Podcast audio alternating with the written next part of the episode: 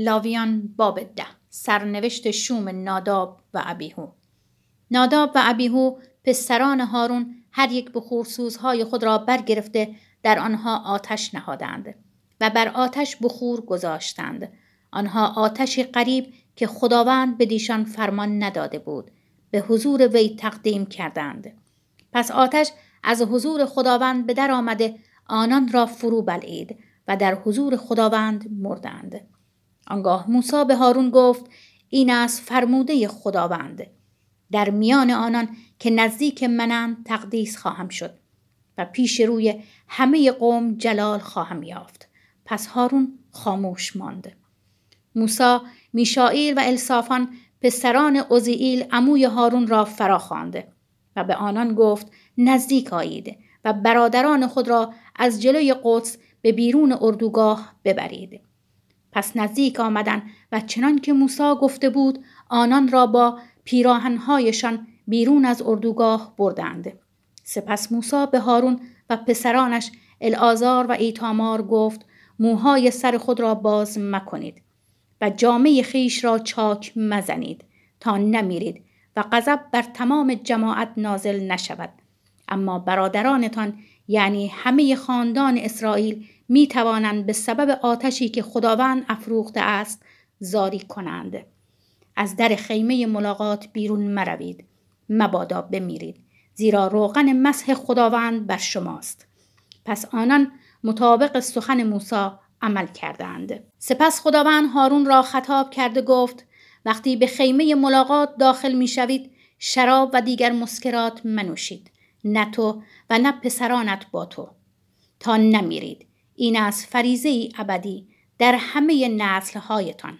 شما باید میان مقدس و غیر مقدس و نجس و طاهر تمایز قائل شوید و همه فرایزی را که خداوند به واسطه موسی به بنی اسرائیل گفته است به آنان بیاموزید. موسی به هارون و دو پسر بازماندهش الازار و ایتامار گفت هدیه آردی را که از هدایای اختصاصی خداوند باقی مانده است برگیرید.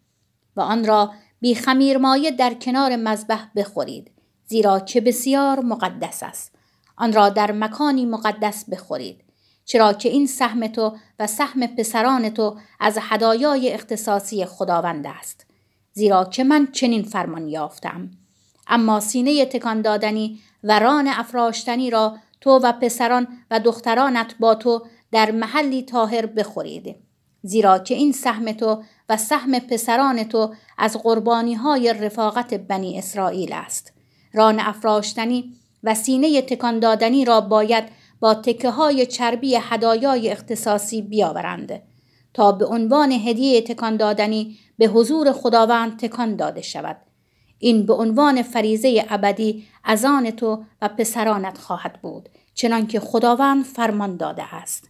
و اما موسی درباره بز قربانی گناه پرسید و در کمال تعجب دریافت که سوزانده شده است. پس بر الازار و ایتامار پسران بازمانده هارون خشم گرفت و گفت چرا قربانی گناه را در قدس نخوردید؟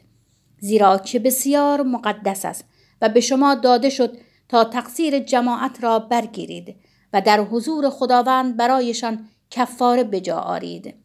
اینک خون آن به اندرون قدس برده نشده است. حالان که میبایست آن را در قدس میخوردید چنانکه فرمان داده بودم.